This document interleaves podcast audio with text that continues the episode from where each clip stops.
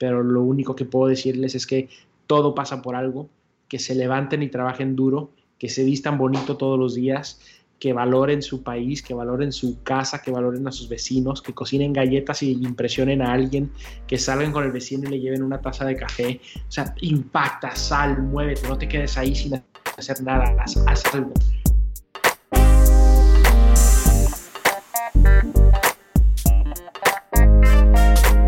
Es la que hay familia? Mi nombre es Jason Ramos y bienvenido a Mentores en Línea, un podcast donde hablamos con los empresarios e influencers responsables por las marcas más destacadas, para que así conozcas quiénes son tus mentores en línea. Y en el día de hoy me acompaña Brandon Iván Peña, quien es empresario, motivador y fundador de 787 Coffee o 787 Coffee para los boricos, los que hablamos español, una empresa de café con base en Puerto Rico que lleva el café de la finca a tu taza. Brandon, es un placer tenerte aquí hoy. Jason, el placer es mío. Gracias por la invitación. Qué rico. Qué rico, qué rico saludarte. Por fin estamos conectados aquí en, Mentores en Línea. Se siente que hemos estado como, como un año, pero nunca hemos tenido esta conversación. Es correcto. La buena energía, la buena energía. Hemos, te admiro. Creo que lo que estás haciendo impacta a la gente, a los jóvenes. Y nada, te sigo. Así es que me da mucho gusto estar en tu espacio. Gracias. el, respeto y, y la admiración es mutua.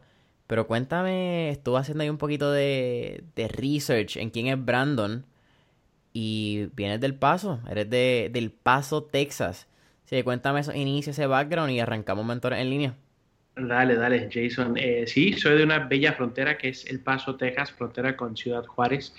Una frontera sumamente interesante, Jason, que te, que te inspira, que te motiva, con gente súper, súper buena, gente trabajadora, un, completamente diferente a Puerto Rico cuestión geográfico, porque Puerto Rico es isla, playa, verde, el paso es desierto, son montañas eh, cafés, son cactus, es una mezcla muy rica de, culturas, hay eh, mucho latino, principalmente mexicano, eh, Tex-Mex le llamamos, y muchísimo puertorriqueño y de otras nacionalidades, pero puertorriqueños han llegado mucho porque es la, es la, el Army, que es la base militar más grande de Estados Unidos.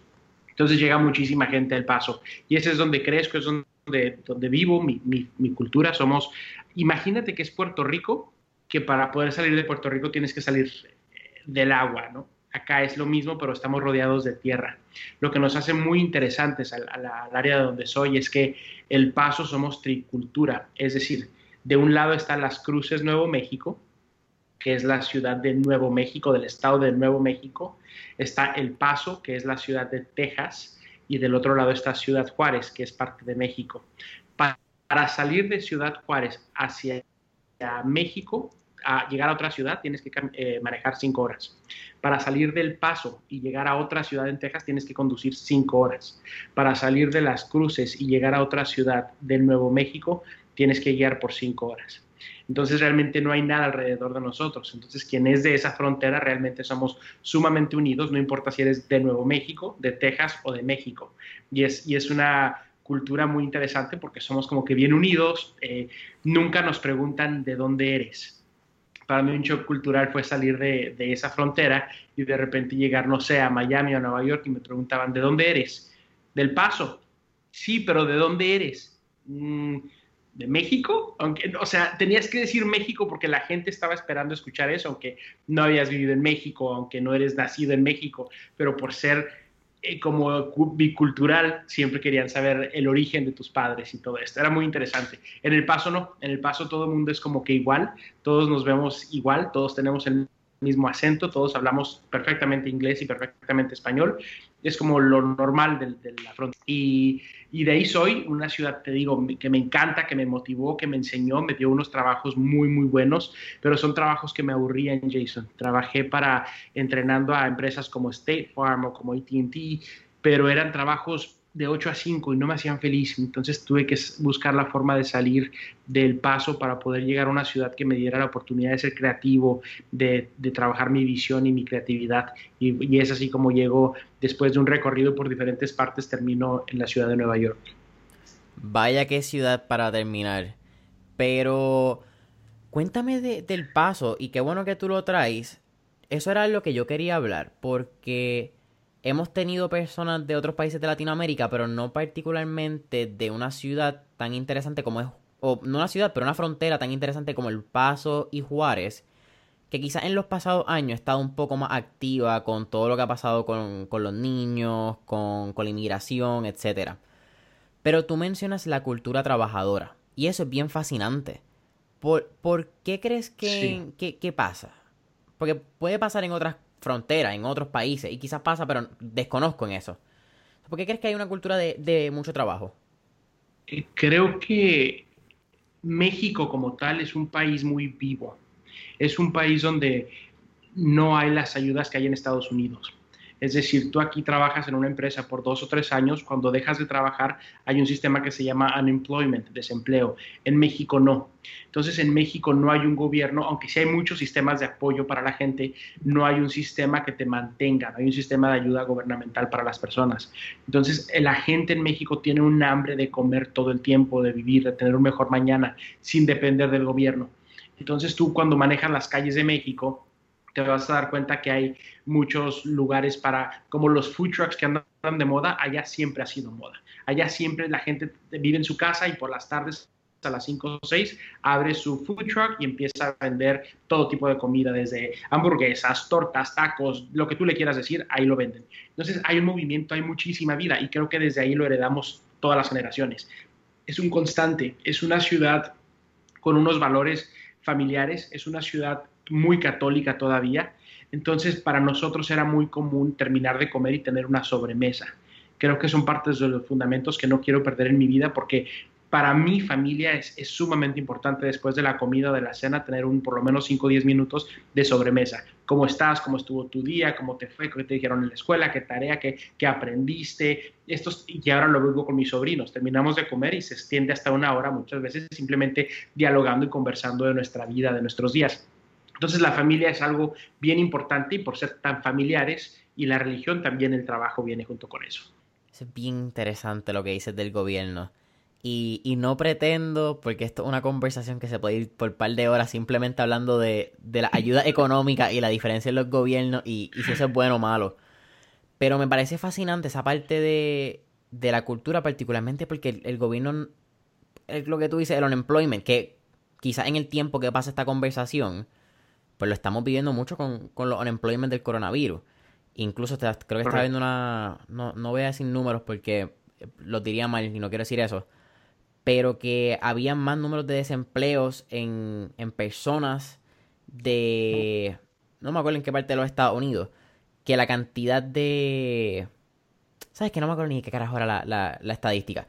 Pero tenía que ver con, con, particularmente el dinero que estaba entrando, porque el dinero de, Ah, exacto, que el dinero en unemployment era más mensualmente lo que ganaba X cantidad de, de por ciento de la población americana. Ahí está la, la estadística. Y, y eso es bien alarmante. Porque tú tienes una población que simplemente dice, no, no voy a trabajar porque me gano más haciendo nada en mi casa. Y cuando eso no pasa en países, te obliga a ser mejor. Te obliga a tú salir cada día y tener que, obligarte a trabajar. Creo que es, así. Es así. Yo, igual que tú, no estoy de acuerdo. No, no, voy a, no sé si es bueno o malo. Lo que sí sé es que cuando no hay ese dinero, cuando no te ayudan, pues tienes que salir a buscar la papa. Hay que salir a buscar las habichuelas porque nadie te las da. Y, es lo que pasa, creo que eso es lo que pasa en el paso. Aunque en el paso, aunque sí hay gobiernos, la gente, el gobierno de Texas es muy conservador cuando se trata de dar ayudas y es, eh, la gente busca el trabajo. No sé si sabes esto, pero el paso por, creo que lleva cuatro o cinco años siendo la ciudad más segura del país. Es decir, eh, es menor índice de, de, violaciones, de matanzas, de en mi casa, en mi caso, Jason, a nosotros nos enseñaron que si no es de nosotros, es de alguien más. Entonces yo agarrar algo que no fuera mío era completamente imposible. Y es una de las mejores enseñanzas que me han dado. Yo cuando llego a Nueva York o en Miami, cuando voy a Miami, eh, fue un, un shock cultural tan grande el tener que guardar mi escoba dentro de la casa y no dejarla fuera porque en el paso todo se queda afuera. Tú dejas tu auto con los vidrios bajos y no pasa absolutamente nada. Y de repente llegar a una ciudad donde si ya dejas la escoba, el día siguiente ya no está la escoba, era, era es un shock cultural.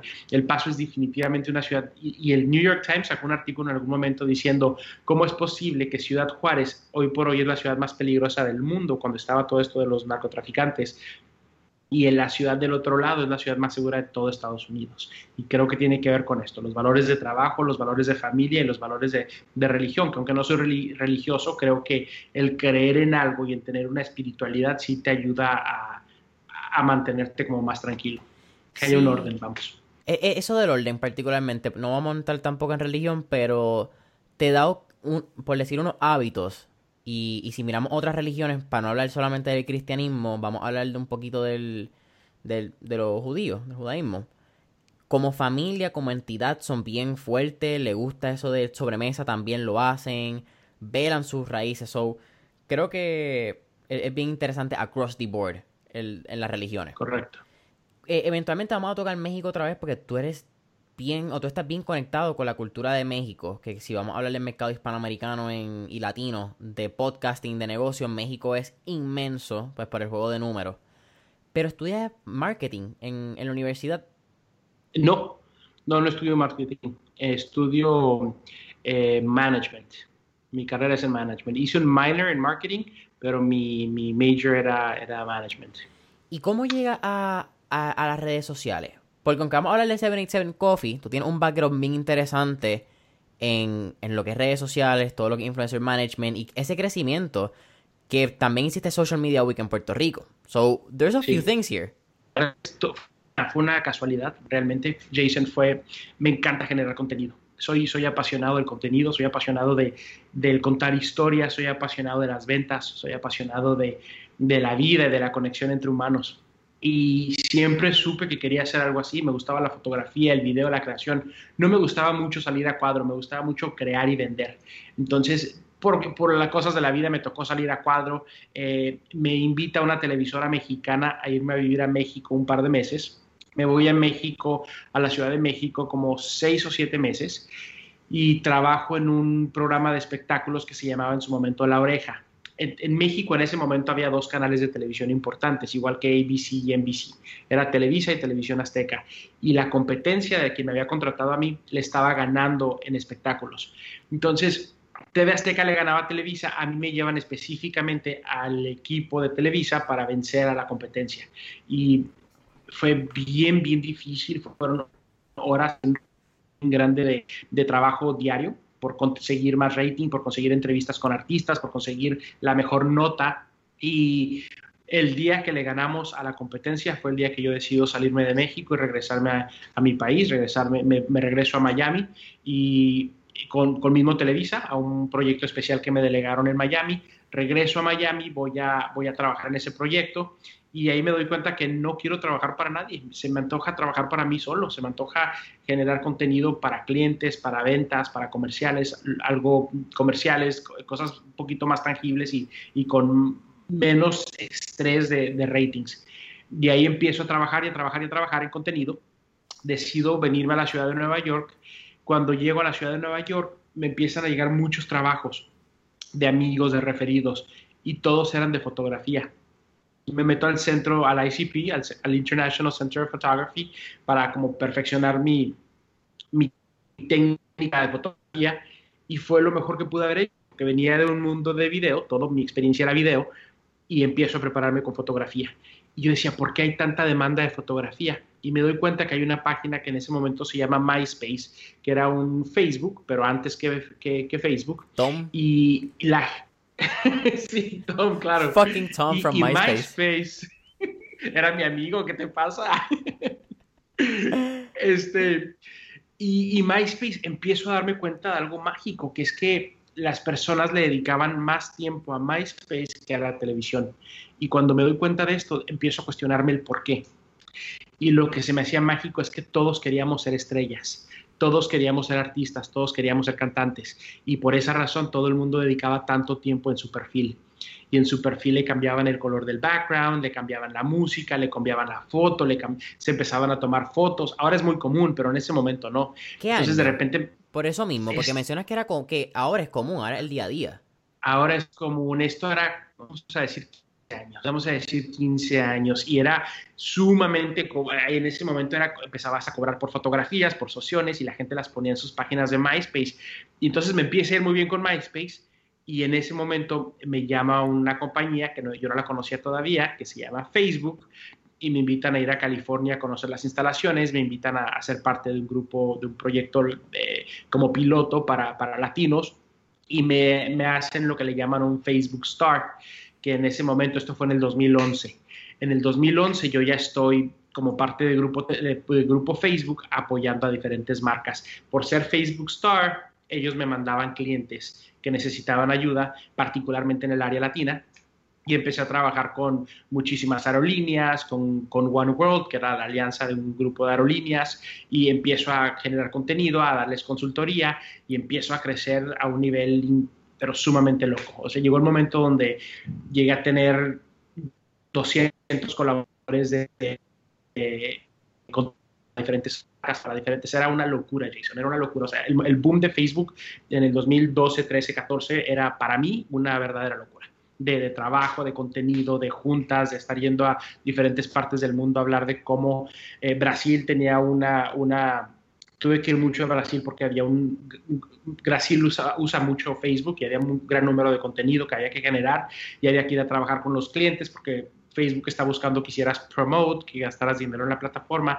Entonces vamos a enseñarles cómo usarlo. Con México definitivamente también, con India, con, con diferentes países que nos tocaba trabajar. Pero yo particularmente me enfoqué mucho en el ámbito eh, Suramérica, Centroamérica y Norteamérica un poco de España y Japón, pero particularmente eso fue lo que me tocó trabajar en colaboración con Facebook, aprender y de todas las plataformas. Y hasta la fecha todavía sigo yendo a todas sus conferencias que hacen, voy mínimo, mínimo a tres al año, eh, obligatoria una tengo que ir, pero por elección sí voy a las tres. Y, y, y es lo que me clientes, eh, la oportunidad de aprender redes sociales, que está buscando el consumidor, todos los insights, toda la data, empezar a entender como todo este mundo de, más que el post, lo que pasa una vez que haces el post, todo el analítico y el algoritmo. Y, y, me fue bien, empecé, el negocio estaba creciendo, estaba creciendo a pasos agigantados, estaba economía creciendo y era tiempo de invertir. Y fue como llegó a, y fue como llegó a Puerto Rico, buscando una oportunidad para, para invertir. Eh, en ese momento, en el 2006, Puerto Rico aparecía como una excelente 2010, no, perdón, perdón, fueron 2014, cuando yo empecé a ir a Puerto Rico en el 2006, en el 2014 fue cuando decido comprar la, la finca de café en Puerto Rico. ¿Cómo llega a Puerto Rico en el 2006? ¿Por un viaje de, de... Sí, viaje de placer, viaje de placer y después con Facebook tuve que ir también a hacer varios estudios y me, me llamaba la atención de, de, Puerto Rico, me gustaba, me, me volvía loco, me, me, yo creo que todos los niños crecemos con Puerto Rico en, nuestra sangre por la música. Y yo el escuchar a, un Ricky Martin o a, no sé, una Olga Tañón o, o, la canción de mi viejo San Juan, era como, era vivir todos esos momentos. Entonces llegar a Puerto Rico fue algo bien especial para mí caminar el viejo San Juan, caminar el morro, eh, escuchar las canciones, es, eh, tratar de entender la historia de, un, de, una isla tan pequeña y cómo ha sido tratado de ser tomada por diferentes países, cómo Estados Unidos la tiene, pero no la tiene. Para mí había muchas preguntas en mi mente. Llego a Puerto Rico y me enamoro del café. Yo crecí tomando café toda mi vida, pero el café que tomábamos en casa era diferente. E, el olor era el mismo, pero se preparaba diferente, no era expreso.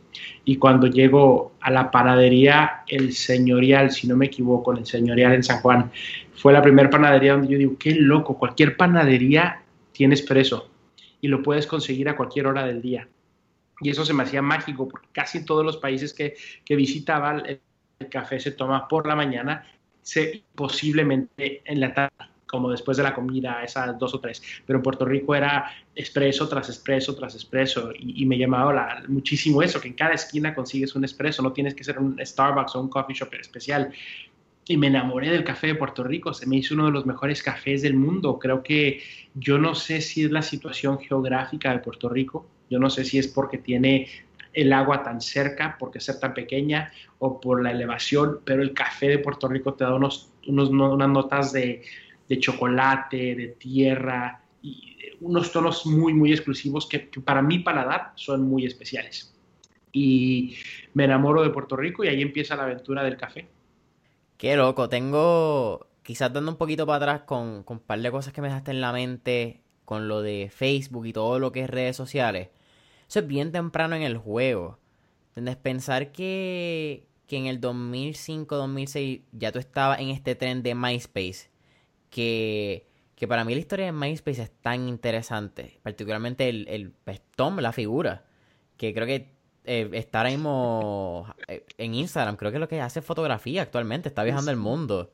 It's, it's kind of an amazing story of how to be the first one or, or the biggest player en, el juego. Pero Facebook, entender Facebook y lo que tú dices del behind es bien particular porque en el 2012-2013 no había un algoritmo definido.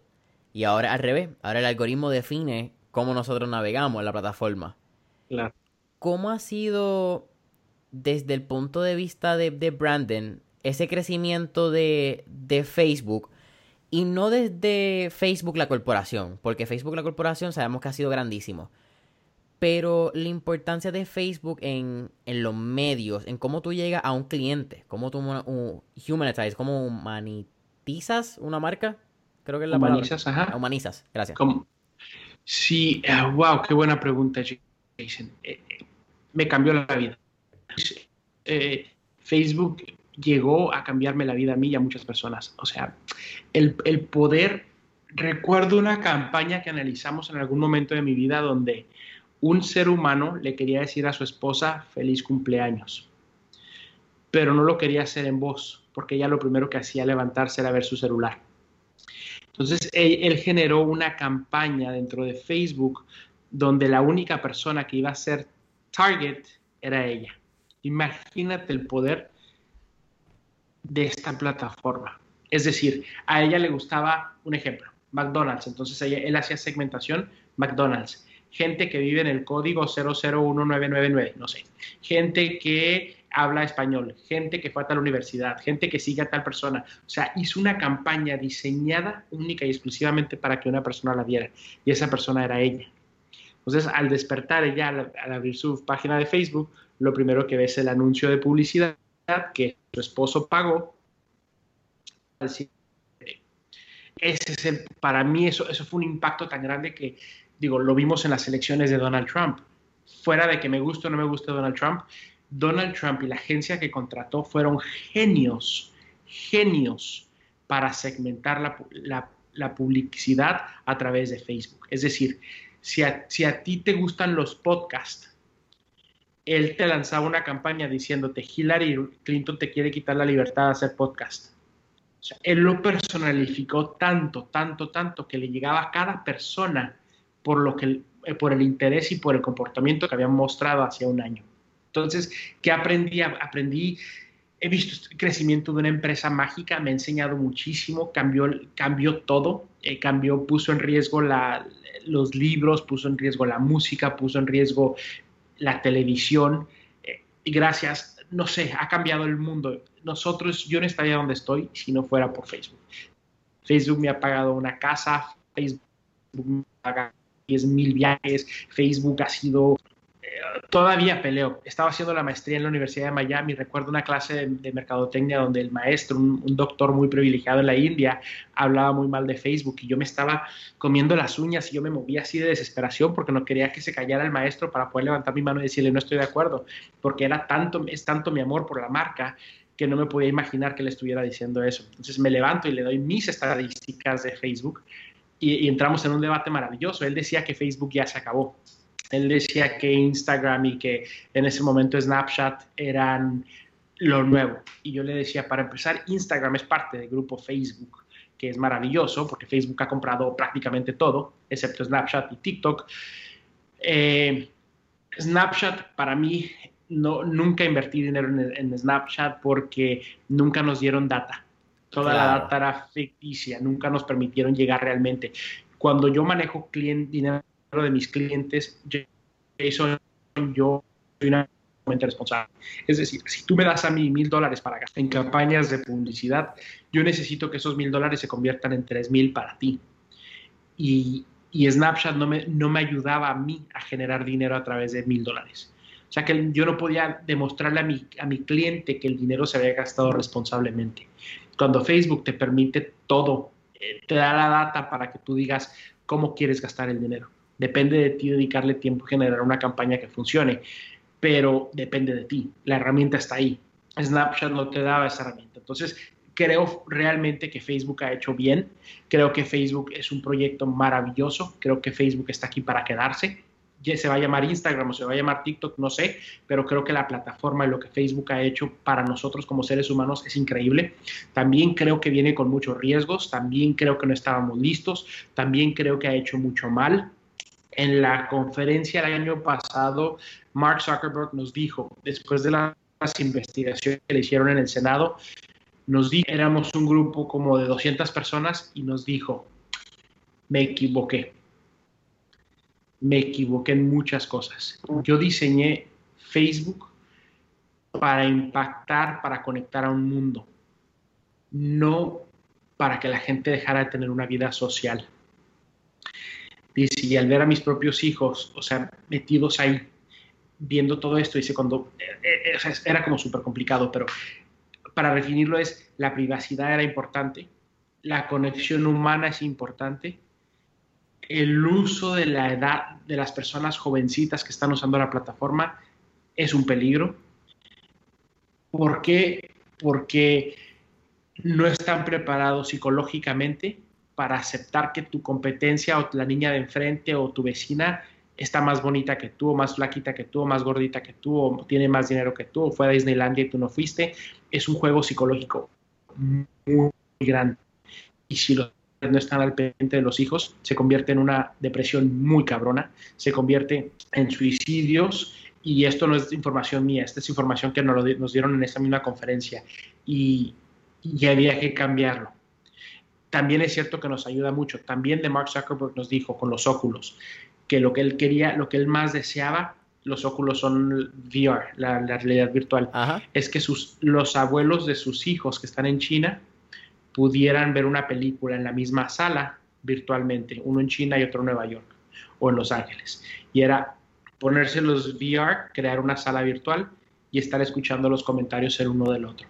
Y esto no, esto no fue post-COVID, esto fue mucho antes de COVID. Claro. Entonces, las ideas que trae Mark, la realidad virtual, el AI, el avatar, la forma como buscamos, la forma como compramos, ha cambiado mi mundo. Definitivamente lo entiendo, lo sé utilizar muy bien y, y elijo muy bien atiendo ya que no, porque es un manejar redes sociales es un trabajo tiempo completo. Para quien sea community manager, para quien tenga un negocio, es tiempo completo. Es un trabajo de, no es hacer un post y ya, es generar una conexión con el usuario, es hacer análisis, es utilizarlo como focus group, es escuchar, es cuestionar, es generar. Entonces es mucho trabajo y hay que ser bien selectivos a quién seguimos, a quién no seguimos, a quién manejamos, a quién no.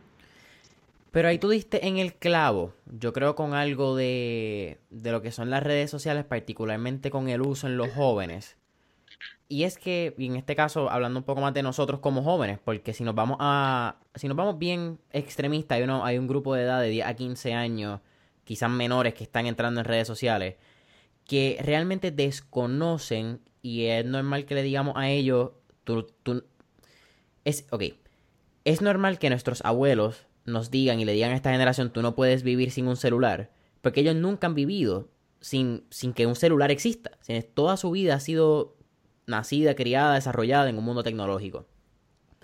Pero ese mismo hecho de que ellos no conocen una vida fuera de ese celular hace ver que todo lo que pasa en la pantalla y a través de esos píxeles sea realidad. Y de momento, cuando a través de Instagram particularmente, estamos hablando de plataformas de fotos, pues la nena que tiene mucho capital y acceso a capital económico está en el yate. De momento la otra está en Perú. La otra está en Jamaica y se acaba de comprar, cara o sé yo, una Yeezy.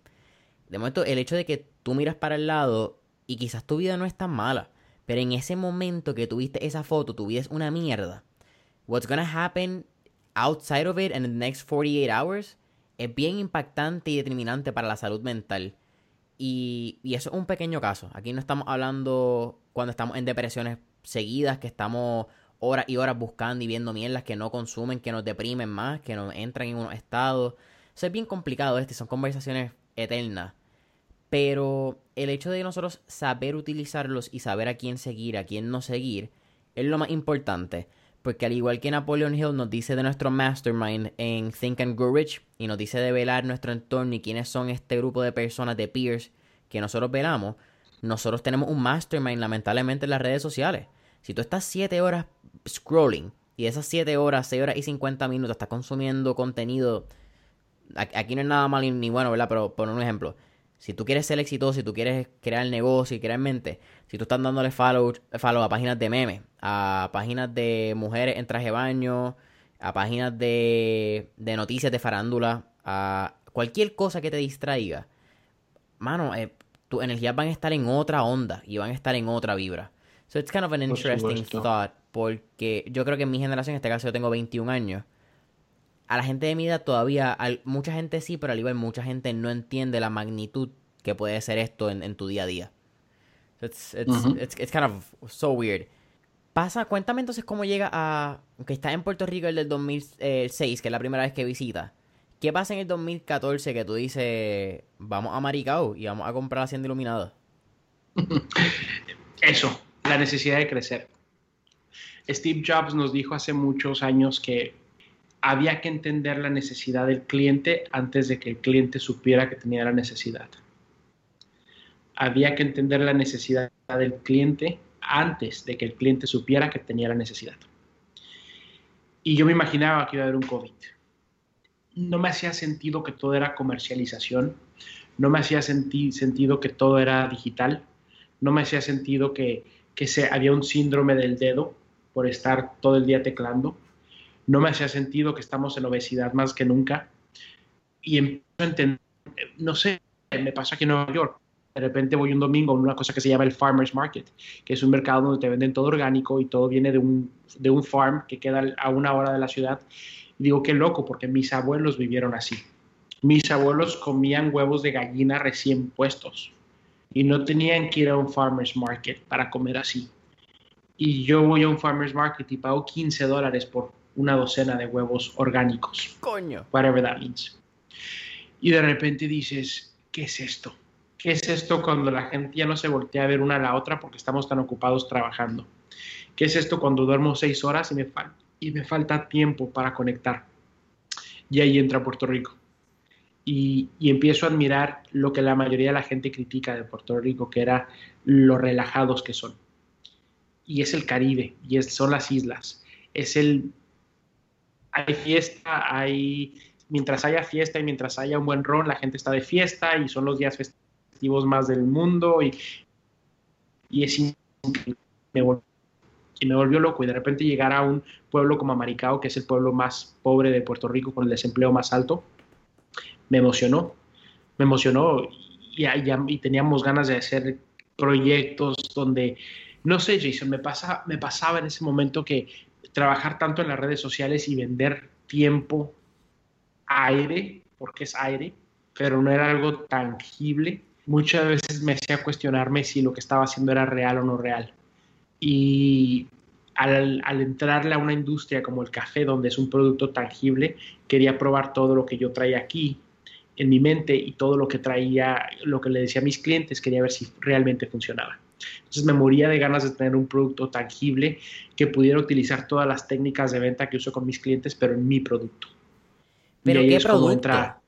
Coge un producto como el café, perdona que te interrumpa ahí, pero el café no solamente lo tocas, también un producto que puedes oler y puedes sentir. Eso coge una experiencia bien completa en, un producto viniendo de nada, porque al fin y al cabo son las redes sociales, ¿me entiendes? El que te vende un producto que ahora es bien famoso, ahora en 2020 un SaaS, un Software as a Service, vender un, una mierda de esto, un curso, que es lo que ahora todo el mundo hace. Pues eso es nada, eso no, tiene una tangibilidad y me parece bien particular. ¿Por qué llega a... Dijiste en Maricao, ¿cómo llegas a Maricao? Porque yo ahora mismo no sé ni dónde es Maricao. En términos de un mapa, no te lo puedo identificar. Maricao fue eh, el pueblo que mejor calidad de café producía en Puerto Rico. Maricao exportó café al Vaticano, a los reyes de España, y hay, hay papeles, hay órdenes de compra, y todo venía de Maricao. Es uno de los lugares más hermosos que tiene Puerto Rico, precisamente porque es que es. es lo que lo hace tan mágico, que es un pueblo lejano, no muy visitado, y por lo tanto sus ríos, sus cascadas están vírgenes. La, finca Hacienda Iluminada tiene tres manantiales, tres manantiales de agua, no hay nadie, son de nosotros. Vive un pájaro autóctono de Puerto Rico que se llama el San Pedrito, que mientras Recursos Naturales dice que ya no existe en ningún lugar de la isla, en nuestra finca existe. Acabo de ver dos el fin de semana. Y es, es mágico, es mágico, es, es, es una isla eh, preciosa, pero Maricao como tal es, un, eh, tiene un encanto, tiene una peculiaridad, está, se respeta la naturaleza, hay bosque todavía, eh, el coquí hay en abundancia porque no hay depredador en nada, entonces y no hay ni gente, y no hay autos, y no los machucan, ni no los, es como todo es tan virgen y tan puro. Y así llego, y después de juntarme con el alcalde de, de Maricao, otra cosa que me enamoró de ahí fue que, y fue por la razón que decidimos invertir en Maricao, fue porque el, algo que ningún otro alcalde nos había dicho, que fue, si entras a Maricao, te prometo ayudarte con todo lo que yo pueda, siempre y cuando contrates a la gente de Maricao. Estamos bien necesitados de trabajo. Si me ayudas a contratar a gente de Maricao, yo te ayudo con equipo, con máquinas, con lo que sea, pero esta gente necesita ser parte de algo y ya ha sido así, ha sido así. Es, eh, el alcalde se portó increíble y, y, luchó por su gente y nosotros hemos apoyado y hemos cumplido nuestra palabra y toda la gente que contratamos es de Maricao y son personas que empezaron con nosotros en el 2014 y nos han separado hasta la fecha. Aún con un huracán pasando por ahí, nos dimos como que un break, un respiro pero todos siguen ahí, son tiempo completo, son empleados de, son mis compañeros de trabajo de, de siempre, o sea, no es como que no, no, es, no, son no son temporales, ni es, o sea, ellos tienen sus vacaciones, tienen su desempleo, tienen su seguro social, todo como cualquier empleado de Nueva York. Y, para mí eso me hace sentir muy orgulloso, saber que estaba necesitada de trabajo, que no había dónde trabajar y de repente llega, llega una finca y les da trabajo. Ahora estamos creando un zoológico dentro de la finca y creamos unos aviarios y ahora tenemos tipo ranchos donde tenemos toros, vacas, gansos, cisnes, diferentes tipos de pavos, desde exóticos hasta pavos reales. Tenemos patos de muchísimas variedades, tenemos gallinas de muchísimas variedades, mandamos traer unas polacas para que llegaran bien exclusivas, eh, tenemos diferentes partes, gallinas de diferentes partes de Europa, estamos generando diferentes ecosistemas y ninguno está en jaula porque al principio empezaron a llegar en jaula, pero nuestro compromiso es como la sustentabilidad y queríamos que fuera todo como parte de la naturaleza. Y cuando llegan en jaula, nos, nos, empezamos a cuestionar y dijimos, tenemos 103 acres, ¿y por qué tenemos aves en jaula? Entonces fue cuando nace la idea de generar aviarios y generamos aviarios mucho más grandes que yo, mucho más altos que yo, dos o tres veces yo, y de repente ya entras tú a la jaula, aviario, todos están volando y todos tienen cascadas y todos, es un verdadero paraíso, es un verdadero paraíso lo que estamos haciendo ahí y más que nada mantiene a la gente ocupada, mantiene a la gente pensando, buscando formas de innovar, buscando formas de respetar la naturaleza y donde crecer el café, que sea no nada más una finca de café, sino un paraíso para el café, para los animales y para mis compañeros de trabajo. Tú dijiste 105 acres, ¿verdad? 103. 103. Son un montón de terreno, mi hermano. Sí, sí, sí. Tenemos 103 acres de, café, de naturaleza, de, plátanos, de, de animales. Sí, es un paraíso de verdad. Eso es bien difícil de encontrarlo en Puerto Rico ya. esa cantidad de terreno como tú estás mencionando virgen.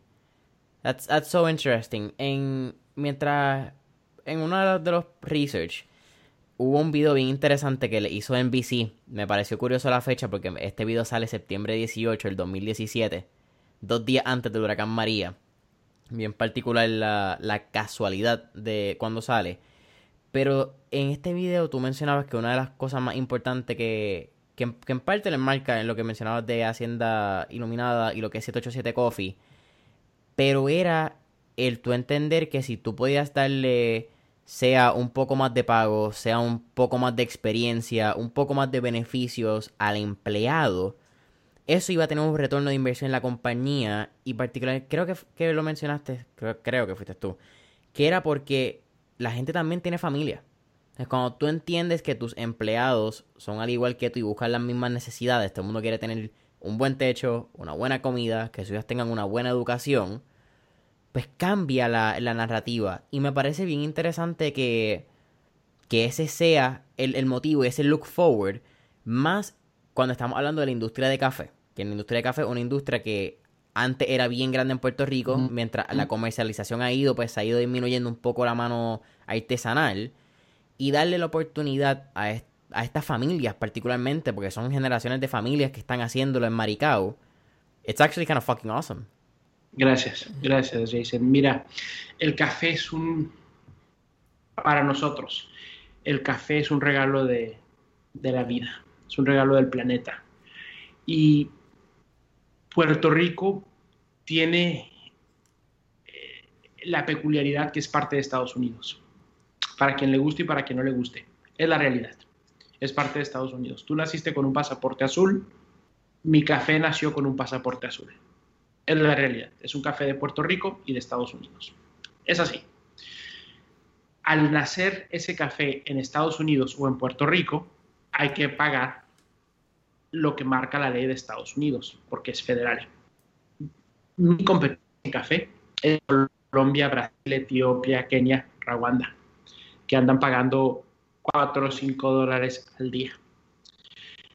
Entonces nos queda bien claro, Jason, que si no competimos con un café de calidad, no vamos a competir.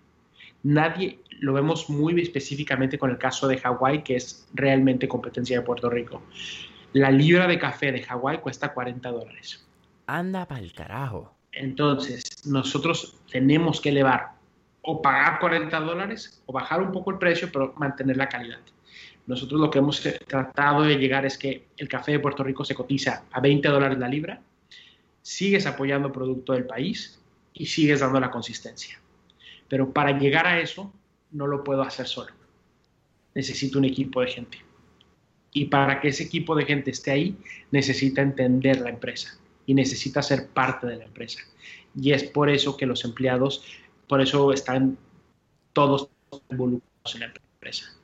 Es realmente comprenden el sacrificio que hacemos al crecer café dentro de Puerto Rico. Es de verdad, es un trabajo bien, bien complicado por los precios, por las regulaciones y porque nuestra competencia no paga nada a la hora de pagar. Colombia no paga a sus empleados. Es, sus, salarios mínimos son una hora de nosotros. Entonces, es eh, de, verdad que es bien complicado. Pero nos queda claro que con una buena historia, con un buen café, con una mercadotecnia bien hecha, eh, el, mundo es infinito y la verdad es que ahí estamos. Tenemos cinco coffee shops en Nueva York, estamos a punto de abrir el sexto, tenemos tres locales en, Puerto Rico ya alquilados, listos para abrir y cerraremos el año con 10 coffee shops. Y, así es, porque tenemos producto, porque tenemos equipo, porque tenemos gente que cree en la marca, porque tenemos clientes que, están comprometidos y somos uno. Mira, hablábamos de, técnicas de, Facebook. Yo lo que pienso es, usa las redes sociales y usa tu negocio y usa todo lo que tienes, no por estrategia, sino porque eres humano. Yo siempre me cuestiono, ¿cuánto pagaría yo por una taza de café? ¿Qué, qué, valor tiene para mí saber que el café es de cierto lugar? Toma todas las consideraciones en tu mente en base a tus clientes y a lo que te dicen, escúchalos, pero también a ti. Cuando sacamos el logotipo de, de 787, ni siquiera lo escogimos nosotros utilizamos las redes sociales para que lo seleccionaran. Es decir, nosotros sacamos tres logotipos, nuestro diseñador, de ahí quitamos el que no nos gustó, dejamos dos, los subimos a Facebook y le dijimos al pueblo de Puerto Rico, Puerto Rico, aquí hay dos logotipos. ¿Qué logotipo quieres que te represente como café en Estados Unidos? ¿Vota uno o vota dos? Le pusimos un boost de 20 dólares. En par de minutos tenía veintitantos mil likes y comentarios y ganó el logotipo que más. Entonces, ni siquiera yo tuve que tomar la decisión de qué logotipo seleccionar. Fue la gente de Puerto Rico y así lo hacemos para todos. Los vasos, la gente los selecciona. Creemos en el poder de la gente y en el poder de las redes sociales. Nosotros ponemos una sugerencia con los empleados aquí en Nueva York, es lo mismo. Vamos a hacer una nueva bebida, lo ponemos en un grupo de WhatsApp, esto es lo que queremos hacer, esto es lo que nos gustaría, ¿qué opinan? La semana pasada lancé una idea y todo el mundo me dijo, no, no funciona, ok, si el equipo dice que no funciona, ¿qué hago? No funciona. Entonces, yo no soy el jefe, somos un equipo, trabajamos en unión y, utilizamos la, tecnología para tomar las decisiones más precisas que podemos. Eh, me parece bien chistoso algo, que, que más que nada es simplemente cultural, pero se nota la que tienes un arraigo y tienes una, una base mexicana cuando dices mercadotecnia. Porque en Puerto Rico no se usa mercadotecnia. En, en Puerto Mercadeo, ¿no? Exactamente. Y eso es algo que, que por, por ser de Puerto Rico y tener una base en Estados Unidos, a veces nuestro español está medio visorioco, como decimos aquí. eh, entonces, cuéntame, ya tú hiciste el intro, cuéntame 77 Coffee en, en Nueva York, ¿cuándo abre el primer eh, local? Y de una vez me cuenta la experiencia de no solamente vender café en, en, una ciudad con tanta gente, tanta adrenalina que no duerme, que es una ciudad que tú puedes vender café 24/7, pero también en una ciudad donde el real estate es probablemente uno de los más caros en el mundo, si no el más caro. Sí. Abrimos la tienda, la primera, en el 2017. Y nos fue súper bien. No era un local como tal, era como store within store. Okay. Se usa mucho el concepto aquí de tener como un market, donde tienes diferentes tiendas dentro del mercado. Y abrimos uno, abrimos dos, abrimos tres, abrimos cuatro. En el 2017 y de repente llega lo que ya, sabes, en el 2017 llega un huracán, nos destruye como el 90% de la plantación y nos vimos obligados a cerrar todos los coffee shops. En el 2017 para octubre, noviembre ya estábamos todos cerrados. Nos quedamos sin café y no íbamos a mentirle a la gente diciendo que era café de Puerto Rico si no teníamos café de Puerto Rico. Cerramos. Cerramos y fue bien duro fue bien duro Jason porque toda la inversión, todo lo que teníamos que pusimos con tanto empeño y con tanta fuerza y con tanto amor, en un par de horas todo se fue. Pero volvemos a lo mismo, el equipo estaba ahí, el, el equipo estaba listo para trabajar y fue lo que nos dio la fuerza para seguir adelante. Y nada, llegamos, llega el 2018, decidimos volver a invertir y en noviembre del 2018 abrimos nuevamente ya un coffee shop oficial, ya abierto, ya no un market, sino una tienda grande y fue en el 2018, en noviembre del 2018. Y de ahí ahora somos que cinco ajá, uno, dos, tres meses. Luego de María, ¿por qué no, no decidieron quitarse y cerrar? Por la responsabilidad social yo estaba quejándome de que perdí todos mis ahorros. Todo lo que gané en Facebook, todo lo que gané trabajando, viajando, impactando, lo invertí en Puerto Rico. Y lo perdí en tres horas. Y yo estaba molesto y, no sabía qué seguía. Y al, cuando hubo señal, nos llamó Tony, un compañero de trabajo. Tony tenía una nena de tres meses iba para los tres meses, tenía dos meses, y nos llama llorando porque la montaña que quedaba detrás de su casa colapsó y cayó justo arriba de su, de su casa. Se quedó sin pañales, sin fórmula, no tenía más que lo que llevaban puesto, su esposa, su nena y él. Y eso para mí fue como un wake up, donde me di cuenta que que, todo en la vida es cuestión de perspectivas. Yo me estaba quejando por dinero que estaba ahorrado en un banco y él se estaba quejando porque no tenía fórmula para darle a su nena. No tenía un solo pañal y me hizo cambiar la perspectiva así de rápido. Mientras yo lloro por dinero, él llora por su hija. Muy diferente. Y tuve una llamada telefónica con otro de nuestros compañeros y nos dice, vamos a volver a abrir, ¿verdad? Esto se va a abrir, porque si no nos quedamos todos otra vez sin trabajo. Y, es un señor como de 74 años. Y escuchar esas palabras de un señor de 74 años y de uno de 22, 23 con una nena, como que, fuck, qué responsabilidad tengo yo aquí. No es por mí, Jason, yo, yo sigo haciendo consultoría y gano dinero de eso es por la gente que cree en nosotros. Cada vez que contratamos a alguien, sabemos que es una familia más que mantener. Y antes de irme a dormir, tengo que saber que hice lo correcto no por mí, sino por esas personas que creen en mí. Porque hago muchas locuras, porque soy un loco apasionado y soñador, porque el llegar a Puerto Rico y tratar de abrir coffee shops en Nueva York, y tratar de crecer, es, un, es una locura, es un sueño. Y ellos lo creen y trabajan muchas veces sin que se les pague horas extras y, y, dan todo, y vienen los días libres y apoyan y compran el café aunque ganen poco, porque quieren seguir apoyando lo de ahí, lo del país, porque tienen el orgullo de ver su bandera fuera de Puerto Rico. Porque me toca ver a gente llorar en Nueva York cuando un puertorriqueño que tuvo que dejar la isla por la situación económica y de repente pasa por el coffee shop y ve la bandera de Puerto Rico. He hecho el hermano de Ramón, Pedro, amigo tuyo, amigo mío, un día íbamos en el avión, yo no lo conocía y estábamos sentados uno al lado del otro y de repente hablando me dice, ¿y a qué te dedicas? Café, tú, a tal y tal. ¿Qué café? 787 Coffee. ¿Qué?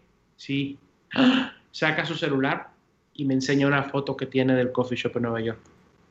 Cuando yo vi esto, yo lloré y se lo mandé a mi esposa, porque no podía creer que había un café de Puerto Rico aquí o sea, e, eso para mí se me pone la piel chinita, es una responsabilidad más allá del dinero, más allá del éxito, más allá del abrir coffee shops, es, es una responsabilidad. Yo me propuse que el café de Puerto Rico iba a salir al mundo y mi, y mi compromiso continúa.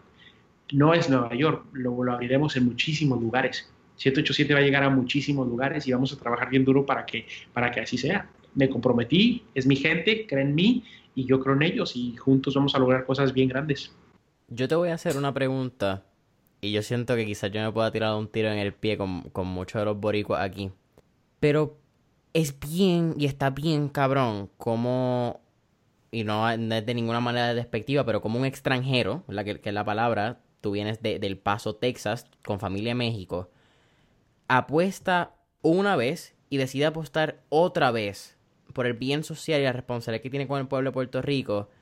Y muchas veces personas que están aquí, voy a decir nosotros que estamos aquí porque yo sigo en Puerto Rico, decimos que esto está jodido y que esto no va para adelante.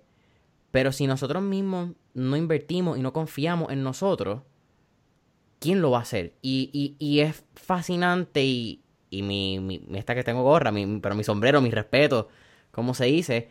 Y te digo que las gracias. Porque aportar en Puerto Rico cuando mucha gente decide irse y no apuestan en su Puerto Rico, eh, está cabrón. Como que that's, a big fucking wow. Gracias, Tengo una conciencia bien, bien, cabrona, Jason. Creo que te lo comparto así como rapidito. Trabajo mucho en mi conciencia. Trabajo mucho en el ser y en el no ser. Hace muchos años entendí que no somos nuestro cuerpo. Entendí que no somos nuestra piel.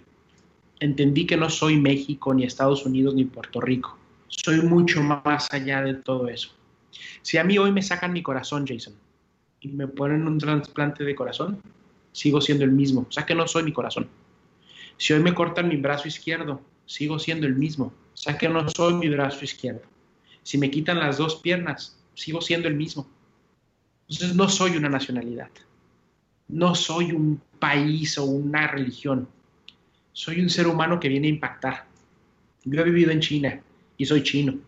Yo he vivido en Puerto Rico y soy puertorriqueño. Yo he vivido en México y soy mexicano. Yo he vivido en Estados Unidos y soy americano. Y soy un parásito y de mucho más. Que nadie me hable mal de mis chinos porque se mete con el demonio. O sea, yo amo China. Amo China. Que nadie se meta con mis puertorriqueños porque amo Puerto Rico. Entonces va mucho más allá de un color de una bandera, una nacionalidad. Es un compromiso, es una lealtad, es un amor, es una visión, y pasa en todos los países, me queda clarísimo. Muchas veces la gente escucha mi acento y dice, ¿será el café de Puerto Rico de Puerto Rico? Y ahí me da risa porque no tiene nada que ver una cosa con la otra, pero lo entiendo. Mira, en México pasó algo muy parecido. Hay un producto que se llama Calúa, que es una bebida como el Baileys. En negro. como Ajá. un Ajá. Bueno, Calúa es mexicano. Ah. Y Calúa siempre fue en México y era muy conocido en México, pero nada más en México era conocido. De repente llega una persona de Inglaterra prueba Calúa y se enamora de Calúa. Dice, ¿qué está haciendo esto en México? Porque yo no lo puedo comprar en Londres. decide comprar el 51% de la empresa y de él convierte a Calúa en lo que es hoy en todo el mundo. Aquí quiero con esta historia es muchas veces se requiere que alguien venga de fuera a valorar lo que tienes porque los que estamos adentro no lo valoramos. Claro. Entonces, y, pasa con todo. Taco Bell era un dueño de, iba a comer tacos de una señora mexicana en Los Ángeles. Igualitos a Taco Bell, simplemente que ella los hacía al momento. La tortilla la metía, la freía y los hacía. Él, él iba todos los días y él decía, ¿cómo le hago para hacer de esto un McDonald's? Tuvo que ser un americano que fuera a construir un monopolio del taco, como Taco Bell. Entonces siempre pasa, en todas las culturas tiene que llegar alguien de fuera a darse cuenta. No estoy diciendo que yo sea esa persona en el café, ni mucho menos, eso suena como muy grandioso, pero lo que quiero decir es, yo me enamoré de un café por su sabor, no por su bandera. Porque yo, si fuera por bandera, te hubiera dicho, ah, el de Hawái es mejor, porque soy de Estados Unidos, o, el de, o el de México es mejor. Pero no se trata de países, ni se trata de, a mí me enamoró el café de Puerto Rico. Así pasó, es lo que es. Y yo espero que el mexicano no se enoje, ni el de Hawái se enoje, ni el de Colombia se enoje. Todos tienen cafés especiales y todos son cafés muy ricos. Yo me enamoré del de Puerto Rico. Yo estoy comprometido con la gente que me da abrazos y familia. Y, o sea, loco, tú conoces cómo es esto. Yo, yo bajo a la finca y todos me quieren hacer un café o todos me invitan a su casa o, o me hacen una sopa o me hacen... O, sea, es familia si yo no tuviera dónde pasar Navidad, yo puedo pasar con cualquiera de esas familias Navidad y porque es amor, es, real, o sea, somos familia, no es qué pasa, qué color es tu, tus indios versus los míos, somos humanos que nos amamos y se acabó.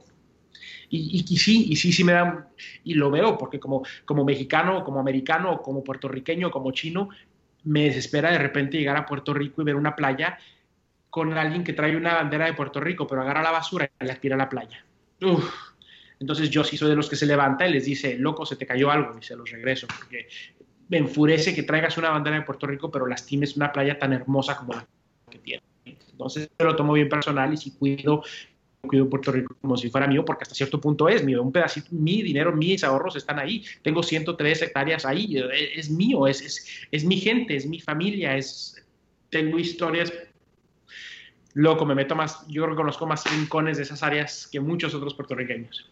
Carajo, yo no sabía dónde era Maricao, ¿entiendes? Y llevo 21 años aquí, estamos hablando. Eh, me, estabas diciendo, estuviste aquí en Puerto Rico, creo que saliste hace, como hace dos días, saliste de la isla. Sí. Cuando llegas, vas directo a la finca y es como un mini escape. Sí, sí, también me quedo en, San Juan bastante por, los coffee shops que estamos construyendo y juntas o con amigos, pero principalmente tengo, loco, una vez que te conectas con, la naturaleza es difícil salir de ahí. Yo estoy enamorado hoy por hoy de una gallina, se llama Egg, y me, vuelvo loco por llegar a... Es, una gallina mágica, mágica, mágica, es, es blanquita y parece huevo, así, blanca, pues lo pero no quiere estar con los gallos ni con las gallinas, y este quiere estar con nosotros. Entonces me vuelvo loco por llegar. Te lo juro que ahora que me fui de Puerto Rico era, ay, no sé, no me quiero ir, porque me acostaba en la hamaca en las tardes y la gallina viene y se sube arriba de mí y estamos así, le estoy haciendo piojito y, la toco y me toca y es una, o sea, no, yo antes de estar en un hotel prefiero irme a la finca a, ver a los animales y son familia también. Suena bien loco, pero te lo juro que, que hay una conexión bien cabrona es bien cool porque viene de... Quizás ahora esto lo valoramos un poco más que el tema de la salud y el espacio. Con, lo valoramos pues por el coronavirus, donde quizás el espacio no es tan espacioso y no hay tanto aire como uno desearía. Pero viniendo de una ciudad como, Nueva York, que a mí me gusta hablar que una ciudad de, de un movimiento bien rápido. It's a very fast-paced life and you love it or you hate it. No hay un entremedio, lamentablemente. O, o maybe para bien, que, que se joda. Pero es bien importante desconectarse de, los edificios. El ser humano no está hecho para vivir uno encima del otro por 32 pisos. Y a veces se nos olvida lo importante que es, y esto lo digo yo, que, que, he vivido en, apartamentos muchos, muchos años de mi vida. Pero, mano, el, hecho de tú salir y tú ver tierra, el hecho de, de nosotros valorar, y eso lo valoramos en Puerto Rico, pero no pasa en Estados Unidos. ¿Entendés? Vete a, Florida, vete a Texas. No pasa como en Puerto Rico que yo doy dos pasos y puedo tener una montaña si vivo en un apartamento. O guío 15 minutos y puedo ir del, del yunque a la playa. Eso pasa en 20 minutos, maybe menos. So, creo que, que valorar los espacios y conectarlos con la naturaleza es algo que definitivamente se ha visto un poquito hyped up con el coronavirus, pero falta que la gente entienda lo importante y lo valore. De acuerdo. La tierra es nuestra, la tierra es nuestra base, Jason. Sin, sin un cielo, sin una tierra, sin, o sea, el, mar no es nada sin, sin la ola. Todo es increíble. Los pájaros, el café, todo esto es una armonía y, y poder vivir en mi caso yo me siento súper bendecido porque puedo venir a Nueva York, trabajo bien duro, me la paso súper bien, voy a cenar a lugares súper cool, tengo un grupo de amigos súper cool y después me voy a Puerto Rico y me reconecto completamente con la naturaleza. Y lo único que escucho es el coquí y los insectos y, y, la brisa y un buen trago de café y ya feliz a seguirle. Tú mencionaste comida. ¿Cuáles serían tres restaurantes que tú recomendarías en Nueva York? Y esta es una pregunta, by the way, off del plato en mi vida. Yo la he hecho, yo creo, en el podcast. Ay, qué difícil. Hay muchísima comida muy rica. Amo, amo la comida. Pero bueno, si tuviera que decir tres, eh, Budakán. Budakán porque es hipster, porque es moderno, porque es un chef increíble, porque los mejores eh, dumplings están ahí, porque es una fusión asiática, porque llegas y te sientes súper estrella. Los, los hosts son como la gente modelos de la vida. El lugar es impresionante. Te sientes como en the city. ¡Wow! majestuoso el lugar. Me encanta. Dos, eh, pizza Robertas en Brooklyn, porque es la mejor pizza de la vida. Y he ido a Naples y he ido a las pizzerías de, que fue Elizabeth en Eat, Pray and Love para ver si era tan rica y la de Robertas le gana, le gana, le gana por mucho. Está increíblemente rica está en Brooklyn y la hacen al horno, estilo italiano. Está, he llevado a muchos amigos italianos que vienen de Italia y les digo, van a comer la mejor pizza de la vida. Y ellos, ah, italiano, italiano. Y, nada, que les gusta, les gusta más. Y número tres, eh, tengo que decir tacos número uno. Ah, le diste el tajo. Muy bien, muy bien. Ok. podemos ser amigos. sí, también, sí. Ah, te, ok, ¿piensas que la pizza de Lombardis está overhyped? Sí. Ok, cool. That's very interesting. Es que es lo comercial. Te pregunto por eso, porque he ido, es buena. No creo que, quizás no, no es mi estilo de pizza. Vamos a ponerlo así. Hay gente que piensa que es la, la mejor. No me, a mí no me encanta ese chunky salsa. Eh, creo que para eso me gusta más la, la pizza tipo Chicago. No sé si has tenido la, oportunidad de ir a, Pizzería 1, el, original, en, la ciudad. Sí. Otra experiencia. Y, y eso, es bien básico, sigue siendo el deep dish, es chunky la salsa, pero es diferente, me gusta más. Mi, mi preferencia. Roberta te va a gustar mucho. Ya avísame cuando vengas para ir. Sí, tengo. Bueno, se supone que yo estuviese en. Bueno, técnicamente se supone que yo estuviese en Nueva York el primer fin de semana de marzo. Lo que pasa es que pues con coronavirus cayó directamente y dije, ¿sabes qué? Estaba empezando en Estados Unidos, o no fuimos. Pero espero que pronto, pronto el, año que viene, si no se supone para septiembre del 2021 está confirmado Nueva York. Eh, te iba a preguntar otro más. Tacos number one. Tacos number one es un palo. Eh, shout out a mi amigo Dave Aparicio si está escuchando esto. Chelsea Market fue al, fue al que yo fui y la experiencia es divina. Hasta la Coca-Cola sabe diferente, mano. Es, es, wow, qué tacos, qué, qué, comida. Aparte la experiencia de estar parado, de no, no, no, hay donde sentarte, es como qué rico es.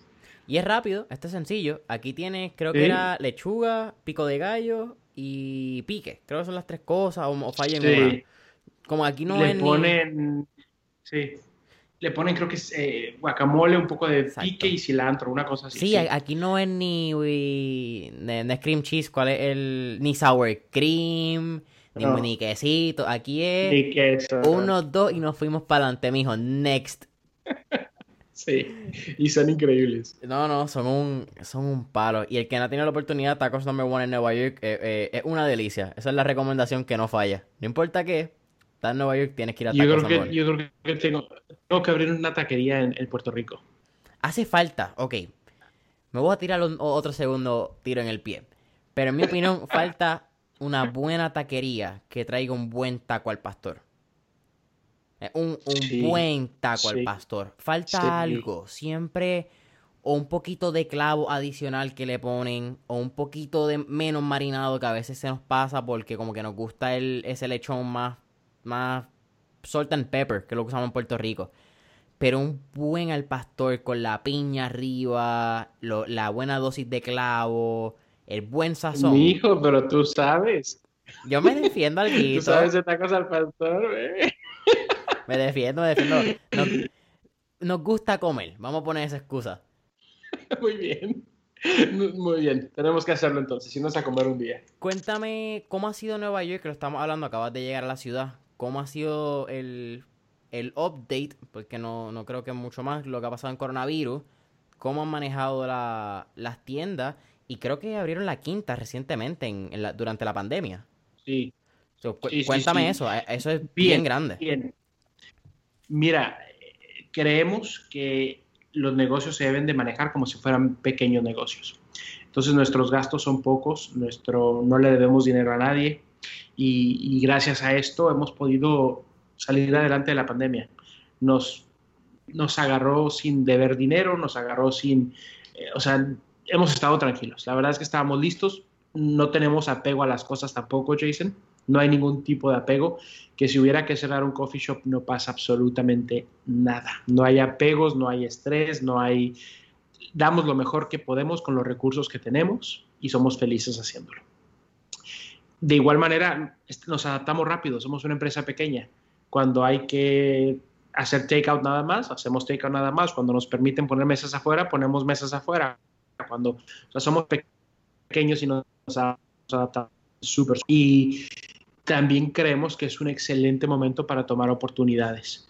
Y abrimos el quinto local porque un coffee shop que, nosotros queremos y respetamos mucho cerró y el local se quedó disponible y nos llamaron para ofrecérnoslo y decidimos cogerlo y, y tomar el riesgo.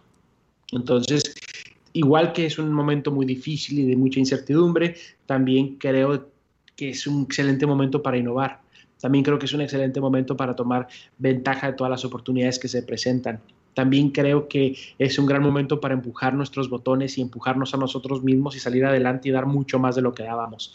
Trabajo mucho más que antes de la pandemia, pero estoy sumamente contento y estoy listo para más. Estoy listo para más oportunidades y estoy listo para seguir impactando y estoy listo para que 787 tenga muchas tiendas más. ¿Crees que eso fue un hambre que levanta la pandemia? Porque y en, en, mi opinión, yo creo que la pandemia separó a los nenes de los hombres. O, o las niñas de las mujeres, ¿verdad? Para ser inclusivo. Pero, mano, literalmente tú tenías una de dos opciones durante la pandemia. O pasaban los cinco meses que iban a pasar de una manera u otra. Y tú eras la misma persona. Y los días iban a pasar en un abrir y cerrar de ojos. O tú te enfocabas en que tu. En que tu ayer es tu hoy y que tu hoy es tu mañana y lo que tú hagas minuto a minuto, día, hora a hora, día a día, pequeños eventos que, pequeñas victorias, sería la, parte, pueden hacer un resultado y acumularse, la casi este interés compuesto, que a los cinco meses iba a ser una persona completamente diferente. Y, y lamentablemente en un punto que o lo vistes o no. Hay mucha gente que lo vio y hay mucha gente que no entendía que se podían quejar que podían decir los días pasan muy rápido. Pues los comentarios que muchos vimos que era de, wow, espérate, estábamos en marzo y ya es junio. Ya, el fuck, time moves like that. That's how it is. Pero el, aprovechar es bien interesante y que tú digas, sabes que trabajo más, pero creo que ese trabajo más está completamente ligado a que estás más consciente que tienes que trabajar el doble, porque hay gente que se está levantando con hambre de que no tienen nada y están buscando lo que ya tú tienes. Claro. Es correcto. Y agradecido también, Jason. Hay que agregarle agradecido porque tenemos vida y porque tenemos salud y porque no tenemos cáncer. Y al no tener cáncer tenemos todo. Así es, eh, y creo que lo hablamos al principio. eso fue una respuesta que, ¿cómo estás? Mano, con, con vida y alegre estamos vivos. Eso es lo importante, mi hermano. Exacto. Con salud. Un día a día. Y que mira, quizás está una, una pregunta nueva y esta va a ser un shout out. Tengo un segundo podcast con, con Chris Silvestrini y con Carlos Goica hablando de MMA, mucho más coloquial, nada business. Pero en la última grabación estamos hablando qué bueno ha traído la pandemia. Porque siempre estamos hablando cosas malas. La pandemia cerró tantos negocios. La pandemia hizo tantas cosas. El coronavirus, XYZ, whatever. Pero ¿cuántas cosas buenas han salido de la pandemia? ¿Cuántas conexiones ha hecho? ¿Cuántas veces has podido abrazar a tu papá y a tu mamá que quizás no los iba a poder hacer si estaba en college? Son unos factores que, a veces no vemos. Si con, esa reflexión pequeña que hicimos, te pregunto, ¿qué ha sido lo, mejor de la pandemia? Uf, qué buena pregunta. Personal, eh, la reconexión conmigo mismo. La reconexión conmigo mismo, Jason. Dejé de leer, dejé de, dejé de presionarme por hacer cosas porque era lo que la sociedad marcaba y esa conexión conmigo mismo. La razón que dejé de leer es que no tenía tiempo para leer, porque estaba tan enfocado tratando de entenderme a mí mismo, de, entrar hacia mí, de cuestionar por qué me gustan las cosas que me gustan, de tomarme el tiempo para escuchar una buena canción. Y, y, y ese tiempo conmigo mismo fue sumamente valioso, sumamente valioso. a nivel laboral, el crecimiento, el, el apreciar a las personas que están ahí conmigo, el que alguien te mande un mensaje para decirte buenos días, ¿cómo estás? El que alguien vaya y compre café y te diga, no te acerques a mí porque no quiero estar cerca de nadie, pero aún así van a comprar porque quieren apoyar.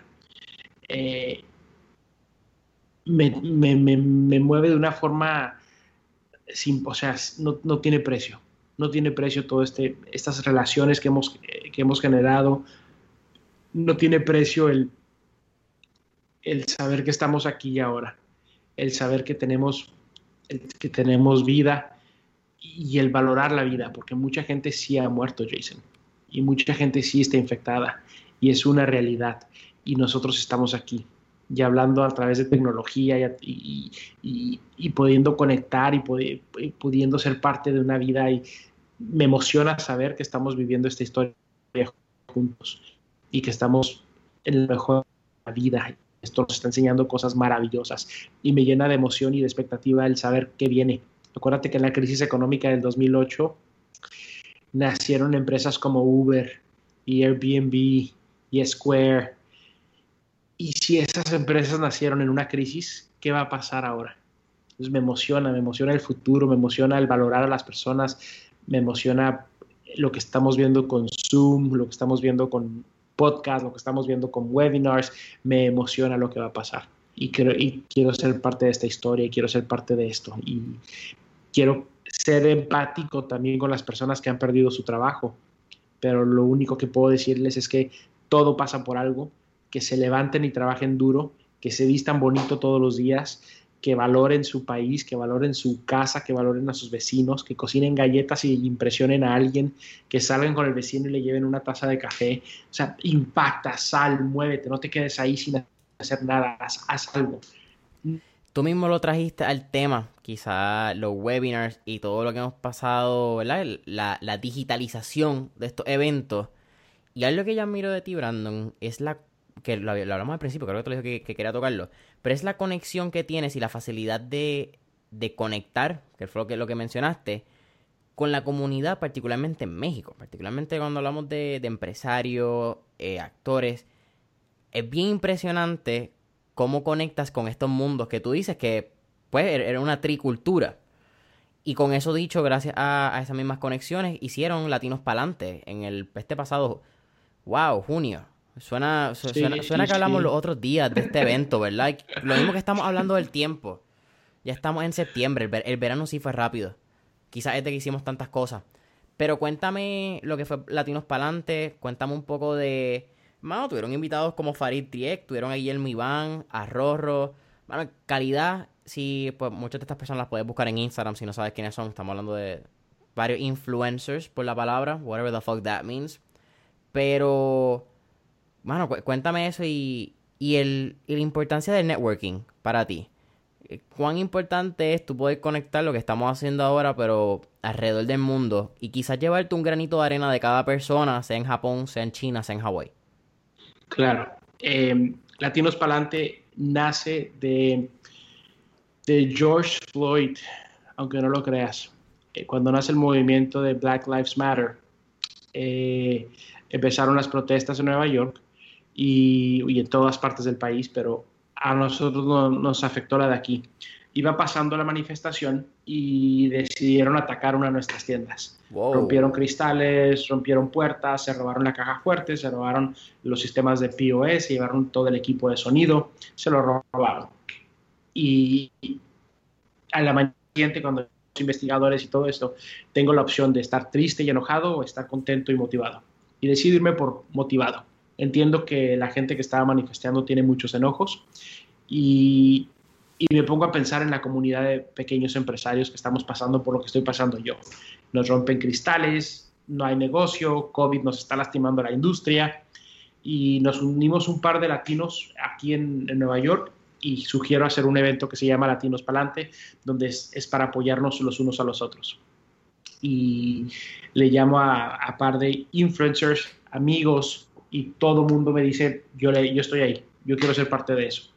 Y se empiezan a sumar y a sumar y a sumar y juntamos como a 15 diferentes speakers, exponentes que vinieron a compartir lo que han aprendido de la vida y se becaron a 500 personas y como otras 600 pagaron boleto y a los que se les becó fueron personas que o son estudiantes o son microempresarios que, la están sufriendo. Desde la señora que pone uñas hasta peluquero, hasta la gente que no tiene trabajo, los gimnasios, pequeños gimnasios locales que no tenían de dónde y les dimos una ayuda financiera y les dimos la beca para entrar al, al curso, remotivar a la gente, inspirar a las personas y, y particularmente a los latinos en Estados Unidos. Creo que en inglés hay muchas cosas eh, hay excelentes motivadores, educadores, pero en español no hay tantos. Y creo que el, y creo que esa es la conexión que tengo con México bien grande, con Puerto Rico, con Argentina también, con España también.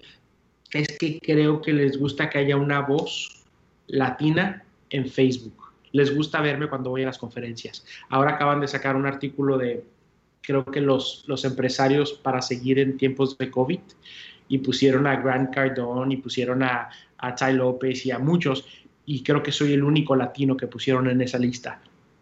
Y me emocionó más eso que estar en la lista. El simplemente que haya español perfecto y que represente al latino y que se defienda nuestros, nuestros intereses, creo que ese es el principal eh, motivador y es el motor para mí. Por eso hay tanta conexión con México, porque para lo he hecho como bien importante decir, alguien de tu color, con tu pasado, con tu cultura, está en Nueva York triunfando y haciendo cosas interesantes.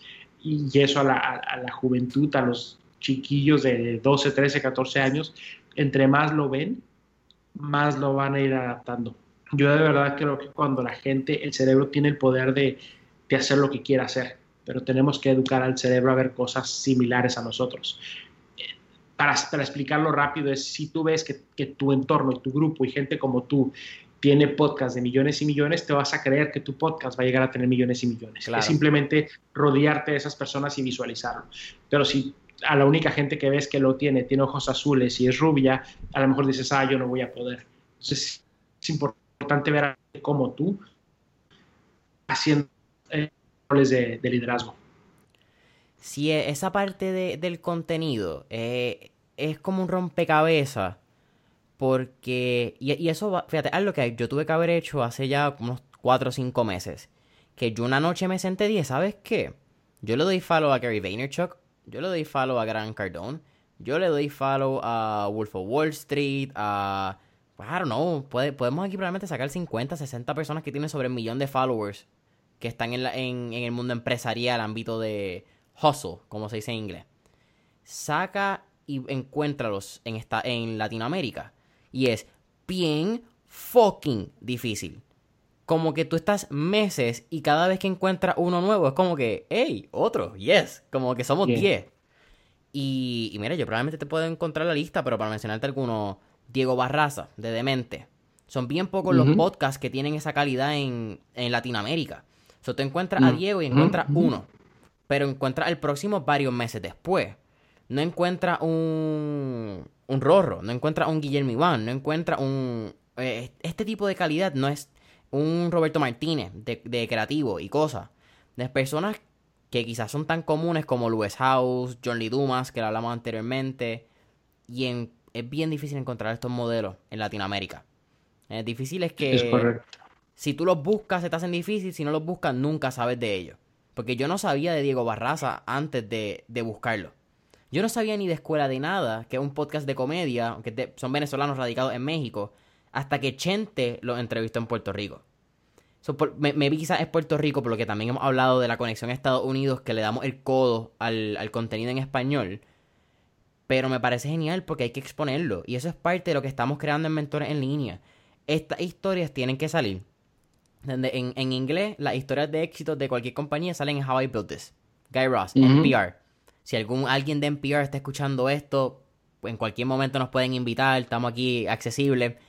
Pero hay que hacerlo. Y en Latinoamérica nosotros nos tenemos que apoyar. Por eso es que estas conversaciones a mí me vuelan la cabeza y cada vez estoy tratando de tenerlas más, sea con Uruguay, con Argentina, con Colombia. Porque hay tanto que aprender y hablamos el mismo idioma. Y tenemos los mismos problemas culturales de trabajo, de empleados, de gobierno, porque son una realidad de latinoamericana, es la verdad. Completamente de acuerdo. Es eso, por ahí va, creo que lo tenemos. Y creo que lo estamos haciendo, y también lo estamos haciendo muy bien, Jason. Creo que, creo que el cambio inicia con nosotros mismos. Y el simple hecho de que ya haya representación en el Senado, de que tengamos a gente que habla español, se siente bien. Y la música en español llega, se escucha en todas partes y, las películas en español están llegando y estamos ganando Óscares y estamos, estamos ahí, estamos ahí. Tenemos que hacer más, obviamente, y no podemos parar, pero la idea es y mismo Gary Vaynerchuk quiere crecer en la industria eh, de latinos. Él mismo está buscando todo el tiempo cómo entrar a la industria de latinos. Entonces, no andamos tan mal. Creo que, que si todo el mundo está luchando esta industria, me acaban de buscar para un, ayer fue, tuve una conferencia con Grant Cardone, va a hacer un algo en México y está buscando como cinco speakers adicional a él. Y me buscaron para ver si yo me encargaba de la, de la, de la sección de redes sociales, de social media. Y estamos ahí en, la plática, pero es interesante porque Grant Cardone quiere llegar a México. ya no es México buscando a Grant Cardone, es él buscando cómo penetrar y se está tratando de rodear de gente que tenga poder en ese país para para penetrarlo. Y me llamó, eso fue ayer, tuve la conferencia ayer y fue como, wow, qué cool que están buscando cómo entrar a los mercados latinos. Entonces, eso demuestra que, que seguimos teniendo mucho poder, demuestra que seguimos teniendo mucho dinero para gastar y que la gente quiere estar con nosotros. Eso te iba a preguntar, fíjate, para no alargarnos mucho más, pero tú diste en el clavo. ¿Piensas que económicamente, porque hay una realidad de las inflaciones económicas que, que tiene Estados Unidos, eh, que tiene Latinoamérica, perdón, pero tú crees que este tipo de speaker, eh, como Gran Cardone, que particularmente es una persona que hemos visto que vende mucho y vende cursos bien caros, pueda llegar a la masa de Latinoamérica? Porque hay un, es un juego de números. México creo que tiene 130 millones de habitantes. Eh, me corriges, creo que es algo parecido. Creo que sí. Creo que la Ciudad de México tiene como 30, 33. Me dijeron los números en un podcast recientemente y no me acuerdo. Pero por 33 millones, yo dudo, maybe un por ciento quizás puede pagar un, un curso de Gran Cardón de 150 dólares, 500 dólares, 5 mil dólares, 10 mil. So, me parece difícil, en mi opinión, quizás desde afuera, ver cómo este tipo de contenido se puede hacer accesible sin que ellos bajen la expectativa de monetizar tanto. No, yo creo que hay dinero. Yo creo que hay dinero. Yo creo que al contrario, creo que ellos no lo han querido hacer, pero hay, dinero, hay dinero de más. Y en todos los países. Pero hablando en México particularmente, el dinero está ahí. O sea, tú ves a, tú ves a Diego Dreyfus haciendo, Diego Dreyfus acaba de hacer el, eh, se llama En Crudo, es un, es un, como un retiro de tres días y el, el retiro cuesta 7 mil dólares y se hace sold out cada vez que lo hace lo hace dos veces al año y todo el mundo paga 7 mil dólares. Ahora hace eh, Daniel Javif, también lo hace y lo, cuesta como 8 mil dólares y se le vende. Eh, tú escuchas a toda la gente que vuela a Las Vegas a ver a Tony Robbins y no compran el de abajo de 100 dólares o 200 dólares, compran el Platinum que cuesta 12 mil dólares. Entonces, y es interesante porque tú vas a ver a Tony Robbins y, y, te sientas en las primeras hileras y te encuentras a toda la crema y nata de Latinoamérica están los artistas, los actores, los... no, dinero hay, es simplemente hay que llevarlos y que ellos se den cuenta que sí pueden ir a esos países y no los van a matar porque van a México, Argentina, Colombia, no pasa, llegas, te la pasas súper, muy bien. Sí hay un mercado, simplemente que lo exploten. Pasa, no sé por qué le pasa a todo el mundo. Me acuerdo que Madonna nunca quería ir a, países latinoamericanos porque le daba miedo o que no se iba a vender. Y cuando empezó a ir, ya nunca quiso salir de ahí porque se le llenaba más que nunca ningún concierto. O Cirque du Soleil nunca quería ir a, otros países porque pensaba que solo Canadá y Estados Unidos iba a llenar. Y cuando empezó a ir, hablando de México en particular, hacen creo que 12 temporadas al año en México porque siempre está soldado. Cirque du Soleil llega con, con todas, alegría y con oh y con llena totalmente. Ahora tienen, tienen un parque ya hecho en Cancún y están abriendo otro en Puerto Vallarta con un show diario de Cirque du Soleil. Entonces, no, creo que, creo que el dinero está ahí, es simplemente hay que hacerlo, que lo prueben y, va a funcionar. Hay, hay, dinero, de verdad, hay dinero para gastar y la gente trae una, es un despertar de conciencia.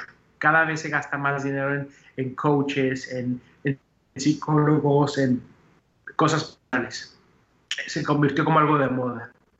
Sí, eso, y, es bien interesante, eso fue una persona que no mencioné, pero tú lo traíste a, Diego. Y ese, ese tipo de retiro es bien interesante porque no solamente toca mentalidad, también toca el físico. Él toca un poco lo que es el, el, pues, el, Wim Hof Method, baños de hielo, exponerte a temperatura, que aunque son físicas, es, bien mental. El que te diga que no es mental nunca se ha metido en una ducha de agua fría, definitivamente. Pero it's really interesting porque una, para mí México es el, el, el Wonderland, ¿verdad? Creo que se llama el Peter Pan, no, Peter Pan, Neverland es Peter Pan. Neverland. Neverland. Porque sí fui a México una vez cuando tenía como cuatro años que crucé a Tijuana. So no fui a fucking México. Eh, pero me llama la atención por, porque como tenemos un podcast en español, lamentablemente en Puerto Rico Spotify no nos da data para Puerto Rico porque somos parte de Estados Unidos. So, cuando tú miras, mira Latinoamérica, México es el monstruo. México es papa upa.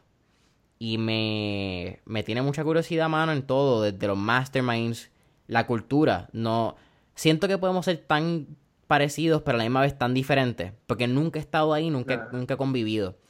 So, en, algún momento definitivamente vamos a tocar base porque no, me, interesa México sin duda alguna y, creo que tiene unos conocimientos más que yo en on the ground.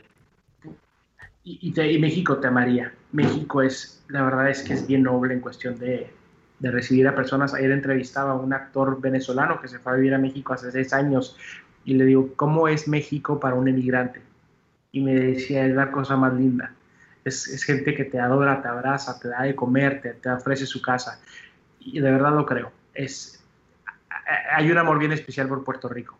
Hay un amor. Yo no creo que he hablado con un puertorriqueño que fue a México que no diga eso. El amor que le tiene México a Puerto Rico es, es acuérdate que Martín crece ahí, acuérdate que la primera oportunidad a, a Jennifer López se la dan ahí. México ama, ama al, talento de, todo el mundo, pero tiene un calor muy especial por el puertorriqueño. Yo no sé por qué ha sido, pero, pero así es. Muchos compositores mexicanos escriben canciones de Puerto Rico. Y, es un país muy noble. Y hay, hay, hay dinero para hacer muchísimas cosas. Es, no sé, no sé cómo es, pero es, hay tanto negocio. Yo no sé si es porque es la base de los negocios dentro de, antes era España, ahora es como que México, donde están la mayoría de los negocios, como el corporativo en español, están en México. Entonces hay mucho presupuesto para Disney en películas, hay mucho presupuesto para, para adiestramientos y cosas. Y, lo hablo porque me pasa. yo hago de 100 consultorías que hago al año, 80 me contrata México. Wow. Entonces, sí, es, México me contrata más que la industria latina en Estados Unidos. Es, es, ¿Siempre ha sido así o es algo reciente, lo de México? Siempre. Ok. Si, no era por telenovelas, era por, era por películas y ahora eh, el corporativo. A mí me llaman empresas para un abogados o empresas o, real estate para ahora está entrando Amazon, entonces hay muchísimo mercado para crecer con Amazon también. Qué loco, sí, porque me una hipótesis hubiese sido que, podía pasar, porque como estamos viendo un adelanto en toda la tecnología, yo creo que está llegando mucho e-commerce y otras áreas, pues el podcasting, lo estamos viendo, se está convirtiendo cada vez más y más mainstream a través de Latinoamérica. Pero eso está bien interesante que, siempre ha sido así. me da curiosidad, incluso creo que me, me intriga de ponerme a estudiar un poco más de la Ciudad de México y, y ver cómo son estos nichos empresariales, porque tienen hasta Startup México. Hay unos ciertos nichos bien particulares dentro de estos ecosistemas que, que pueden ser quizás una buena guía para empezar a estudiar los negocios allá. Hazlo, hazlo porque hay dinero y porque y porque te retas también. Jason, creo que a final de cuentas, y esto va para ti, va para todos, a final de cuentas se trata de explorar nuestras fronteras y se trata de explotar nuestros miedos y se trata de salir adelante sin nada.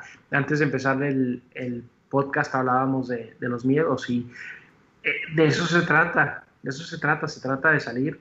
Yo, si la, las oportunidades que se den en, Brasil, en donde sea, yo voy, yo voy porque no quiero irme de este planeta sin haber explorado cada posibilidad de cada rincón, de cada bello lugar de este planeta. Entonces quiero aprender y quiero ir y me encanta, me tocó hacer una consultoría en Japón hace un año creo que fue y, cuando llegué era, yo era el más feliz porque quería aprender de cómo hacían negocios en Japón y, era una agencia de publicidad y era mágico aprender de la agencia de publicidad. Entonces, si tienes la oportunidad de ir a México y hacer podcast allá y de explorar, hazlo y de México y de Colombia y de Brasil y de todos los países, porque es, es mágico, nos llena. A mí me, me, hace, me hace mucho más rico en cultura, me hace mucho más rico en, en conocimiento, puedo entender muchas más cosas. O sea, me siento súper culto. ¿Cómo te lo explico? A ver, déjame, déjame si cómo puedo explicar esto. Estoy en un bar en Nueva York con puros amigos rubios o latinos de otros países y sale una canción de Bad Bunny y yo le entiendo todo y ellos no. Y me preguntan que si les puedo traducir la canción de Bad Bunny. ¿Sabes lo culto que me siento? Me siento sumamente culto. O sea, Puerto Rico me enriquece. De repente vamos para la playa y la medalla. ¿Y qué es medalla? La cerveza. Ah, ok. ¿Qué chichorreo? ¿Qué es esto? Y les hablo de Luquillo y les puedo hablar de piñones y les puedo hablar, o sea, hasta les platico la, no me acuerdo cómo se, se llama la señora, Ana, Ana, no, la de, la de que da el clima que todo lo daba mal en la canción de Bad Bunny. Eh, ay, no, yo voy a decir, no, no es. Ah, yo estoy quedando aquí. Ana ne, este, ne, ne, Ana Monzón. Eh... La de. Sí. Susan, soltero. Para. Susan. Susan Soltero. Entonces, cuando yo, cuando yo escuchaba a Susan Soltero en la canción, yo decía, ¿pero qué es esto? Entonces me pongo a googlear quién es Susan Soltero y empiezo a ver los memes de Susan Soltero y yo cagado de la risa. Entonces, ahora le puedo explicar a la gente todo esto. O sea, cada cosa de cada país te va llevando a otro nivel. Yo ahora puedo hablar de tostones, puedo hablar de, de, de, de qué tipo de tostones, si es de, si es de una cosa o es de pana o si es de qué. Puedo hablar de, de qué tipo de piques, cómo comen el pico, cómo lo hacen, todo, todo, todo. O sea, es, es mágico poder entender. Me encanta llegar a un fogón y hacer el asopado yo, y si le pongo el arroz o no le pongo el arroz. O, o sea, eso te hace culturalmente, te hace inteligente, te hace culto, te hace divertirte, entiendes las cosas, entiendes la cultura mucho mejor. No, eso está. hecho mejor que eso está, está difícil, Brandon. Al final de Mentores en línea siempre hacemos tres preguntas. Más, más, yo iba a decir un poco más relax, pero este podcast me lo ha estado súper cool. Y, y, lo chistoso es que lo estamos haciendo virtual, pero en algún momento esto va a volver a pasar presencialmente con una tacita de café y siendo iluminada. Eh, Qué rico, sí, por favor. Quedas invitado. Oh, mano, el... Pues yo creo que lo, que lo hablamos. Quizás coronavirus no ha sido lo... No, no ha sido nuestro amigo para que el encuentro se, se dé. Pero cuando se dé va, va a ser el momento que se tiene que dar. Como así es. No, y te voy a invitar, estamos haciendo unas cabañas bien lindas en la finca y creo que como en un mes yo creo que ya va a estar la primera. Ya que queden listas te aviso para que vengas a quedarte en, la, en las cabañas. Está. Va a quedar mágico, va a quedar mágico. Oye, vamos, tenemos cositas que después te, te menciono algo offline. Sí, sí, sí. Pero okay. la, la, tenemos, siempre hacemos al final tres preguntas. La primera pregunta. Si pudieras mirar a una época del pasado, algún periodo, época, década, ¿cuál época, periodo, década escogería y por qué? No, no, no miraría. Estoy sumamente enamorado de esto. Somos seres humanos tan bendecidos, dicen, de vivir lo que estamos viviendo. Estamos construyendo la historia. Estoy viviendo la etapa. He jugado con virtual reality desde que inició. he jugado con la cámara Panono desde que salió con el inventor en Alemania. ¿Qué es la cámara Panono? He jugado. Cámara Panono fue la primera cámara redonda, con 16 cámaras, que, que, cuando la aventabas y llegaba al punto más alto antes de caer, hacía el snap, el foto, la foto. Y empecé a jugar con 360 de una forma increíble. Me he puesto los óculos y juego con amigos en todas partes del mundo baraja. Y, o sea, he ido a shows virtuales, estoy, estoy tratando de todas las noches antes de dormir, llevo como un año y medio poniéndome los óculos para tratar de soñar en 360. Estoy explotando mi mente a un nivel de conciencia en 360 como nunca me lo puedo imaginar. Entonces, virar a otra temporada, imagino que hay muy bonitas, pero la que me tocó vivir a mí es, uff, uff, uff, vivir un Facebook, vivir una, un Spotify, vivir, eh, poderte ver en una cámara, el no perder tiempo guiando y en tráfico, el el que estamos conectados, no importa dónde vivamos, el poder ver historias de, todo el mundo a través de un clic, el que hay conciencia, el que la gente está pensando en, el mar y en la tierra y en la naturaleza. Puta, me encanta lo que está pasando. La moda me encanta, me encanta cómo nos vestimos, los relax que somos, me encantan los diseñadores, me encantan los héroes con los que vivimos, me encanta que tuvimos un presidente negro, me encanta, me encanta, me encanta lo que está pasando. Creo que, o sea, ve lo que pasó en Puerto Rico, sacaron a un gobernador. ¿Cuándo antes se hubiera podido hacer eso? O sea, eh, estamos viviendo una etapa donde ya no nos gobiernan, los gobernamos, decidimos quién y decidimos cuándo. Cuando nos unimos como país, como gente, humanos, el, el poder nuestras oportunidades son magnas y, lo estamos viviendo, lo vivimos en, lo vivió Istambul, Turquía, lo vivió Puerto Rico, lo están viviendo muchos países que sacan a los presidentes. Una vez estamos acabando con eso y me encanta, me encanta ser testigo de todo lo que veo. Eso, bien loco, ¿verdad? Pensar que si, pues que hay una democratización de, de la información y eso cambia, ha cambiado todo en los pasados 20 años, que es lo que llevamos. Increíble. Maybe 15. Loco, tenemos a una mujer negra con raíces indias corriendo para vicepresidenta. Es, es mágico, es, es, me encanta, me encanta, me apasiona nuestra era. Sí, ¿verdad? Eh, quizás uno, uno menciona el nombre de la persona y no es tan impactante, pero cuando tú vienes a ver el trasfondo de lo que hace quizás 30, 40 años no hubiese pasado, it's, it's kind of crazy. It's kind of no, it's, it's completely crazy. Segunda pregunta, Brandon. Tenemos un playlist en Spotify que se llama Mentores en Línea, el playlist, que tiene todas las canciones que motivan y pompean a nuestros entrevistados. Así que con eso de dicho, ¿qué canción motiva o pompea a Brandon? Uf, wow. Vamos a ver. Eh, vida. Se llama Vida y la canta Luz eh, Pinos. Si no me equivoco es de Ecuador, ella. Voy a escucharla. Luz Pinos.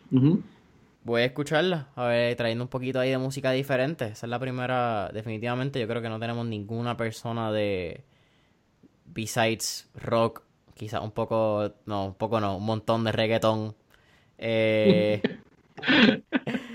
so, pues, ¿qué te puedo decir? Tercera y última pregunta, Brandon. Con, con el mismo propósito cuando comenzamos Mentores en línea, que lo estábamos hablando fuera del aire. Mentores en línea sale como un espacio para yo poder dar un poquito para atrás de lo que quizás a mí me hubiese gustado ver cuando yo estaba empezando. Poder entender esta historia de, de éxito, entender los denominadores en común que hacen a la gente increíble. Y con eso dicho, ¿cuál sería esa recomendación o, tip que Brandon le daría a cualquier joven que está em, saliendo de la universidad, empezando su primera compañía, quizás saliendo de un momento turbio como el coronavirus? Enfocarte en lo que te gusta. Enfocarte en lo que te gusta, dar lo mejor de ti. Trabaja duro, trabaja todos los días, trabaja mucho, por seguir tu, pasión, por seguir lo que amas, por seguir lo que te apasiona, por seguir lo que te hace sentir mariposas en el estómago. Da lo mejor de ti. Ocho horas al día no es suficiente. Si tienes tiempo para ir al gimnasio, estás perdido. Si tienes tiempo para salir de vacaciones, estás perdido. Obsesiónate. da lo mejor de ti todos los días, a todas horas, a todo, pero especialmente a lo que te hace, lo que te apasiona y que no te olvides lo importante. No por trabajar y ganar dinero o por alcanzar el éxito, entre comillas, que no se te olvide lo importante, lo que sea importante para ti. El tiempo con los viejos, el tiempo de una rica comida, una buena plática, pregunta. Yo ya no tengo abuelos, se me murieron, pero las pláticas que yo tuve con mi abuela y con mi abuelo fueron mágicas. Las preguntas para entender de dónde somos y de dónde venimos, las preguntas de cómo se enamoraron, las preguntas de qué comían, de qué cocinaban, de qué los motivó, por qué se vinieron a Estados Unidos. Entendí cosas de mí, entendí cosas de lo que me gusta. Mi, mi abuelo muere y cuando muere me toca ver un, cuadro que tenía en su, en su cuarto y decía, el cuadro dice, la tierra es del que la trabaja. La tierra es del que la trabaja. Wow. A mí me impactó esa frase. Y teniendo la finca, lo primero que hice es venir a la finca y pintarlo en la finca. Porque parecía que me lo estaba diciendo él estando en la cama a punto de morir, pero primero que vi en su cuadro. Y al ver a los abuelos, al ver a los viejos, uno aprende muchas cosas. Entonces, enfócate en lo que te gusta, dale bien duro. Hustle, but hustle is not enough. Hustle harder. Como tres veces más. Vas a alcanzarlo. Sé paciente y que no se te olvide lo importante. Serían las cosas que tengo que decir. Brandon, eres un crack. Eh, para mí ha sido un placer tenerte aquí. Cuéntanos cómo podemos conseguirte en las redes sociales, cómo podemos conseguir a 787 Coffee en las redes y cualquier evento, promoción que tenga, zumba. Gracias, Jason. Eh, gracias a ti. Gracias a ti por abrirte, gracias a ti por el espacio, gracias a ti por, por invitarme y por darle la oportunidad a los jóvenes de escuchar historias, unas mejores que otras, otras eh, más exitosas que otras, no importa, pero creo que todos aprendemos de esto. Así que gracias, gracias, gracias por, por hacer mentores en línea y por apoyar. Eh, soy Brandon Iván en Instagram, soy Brandon Iván en Facebook y creo que soy Brandon Iván, LinkedIn y Iván en todas partes. Soy aquí y ahora y presente, así es que así me encuentro. Soy Brandon Iván. Y 787 Coffee así, 787 como el código de área de Puerto Rico. Coffee en inglés, dos Fs, dos S. Y nada, apóyanos y, y cómpralo local de todo, lo que, todo lo que puedas. Si vas al supermercado y te das cuenta que hay, un, hay una china que está, es del país, compra lo que cueste 10 centavos más porque le está dando trabajo a agricultores de, del país y eso vale la pena. Esa conciencia de consumir local es súper importante. So, uh, mano, agradecido por, por tu amistad, por, por haberte tenido aquí. Familia de Mentores en Línea, saben que pueden conseguir a mentores en, mentores en línea en Instagram y Facebook como Mentores en Línea. Dale 5 estrellitas, deja tu comentario, subscribe en Apple Podcast, follow en Spotify y hasta la próxima. Brandon, un abrazo. Abrazo.